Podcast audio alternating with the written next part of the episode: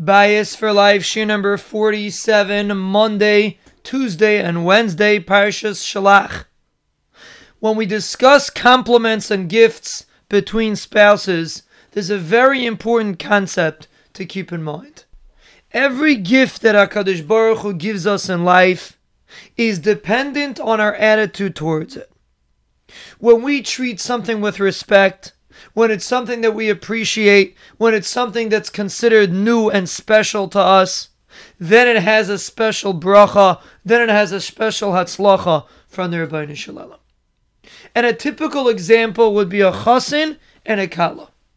And we actually discussed this once in our Chumash A chasin and a kala are unique because they consider their situation to be special. They consider marriage to be something special. And therefore, there's a special shechina, there's a special aura, there's a special chain. A chasen and a kala are doim melech because of their attitude towards their situation. And this applies to every area in life. If a person appreciates Shabbos, person appreciates a tefillah, a person considers it special, it has a special Hashras Hashchina and a special Siyata Dishmaya. And this is particularly important when it comes to marriage. Because marriage can be looked at as day to day life. You're not even serving the Ribbono Shel Olam, many people think. You're just living and you happen to be married. But that's a mistake like we explained in the earlier shiurim. A bayis is a place that the Ribbono Shel Olam exists in. And as long as you consider marriage to be something special, even if you're married for 5, 10, 15, 20 years, if you view your marriage as a chassan and a kala, there's something unique about it. It's not just living day to day life. You will be zeicha to hashras hashchina. You will be zeicha to bracha in all areas of your life. It depends on the covet, on the respect, on the appreciation that you give to your marriage.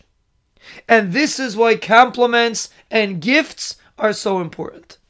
Because when you work on thinking of the right compliment for your spouse or the right gift, and you say it and you present it in the right fashion, you will create a hischadshus, you will create that special touch to the marriage, which is fundamental to the success of any inyan and especially marriage. The difference between a person that truly is zeicha to experience the bracha of marriage, to appreciate it, to have simcha, to have bracha that it brings, and the difference between a person that just lives through marriage like everything else in life. It's just one of the faculties of life. The difference is on your attitude. If you make your marriage special with compliments and gifts to infuse hischadshus, to make the marriage be unique, you will be zeiche to have this feeling in your marriage. Your marriage is not just two random people living together. It's special the husband is the melech and the wife is the malka. And your home will always be a palace of bracha and hatzlacha and nachas. Why? Because you appreciate your marriage. And that is accomplished through proper compliments and proper gifts. It's the difference between the marriage experience and just living with marriage.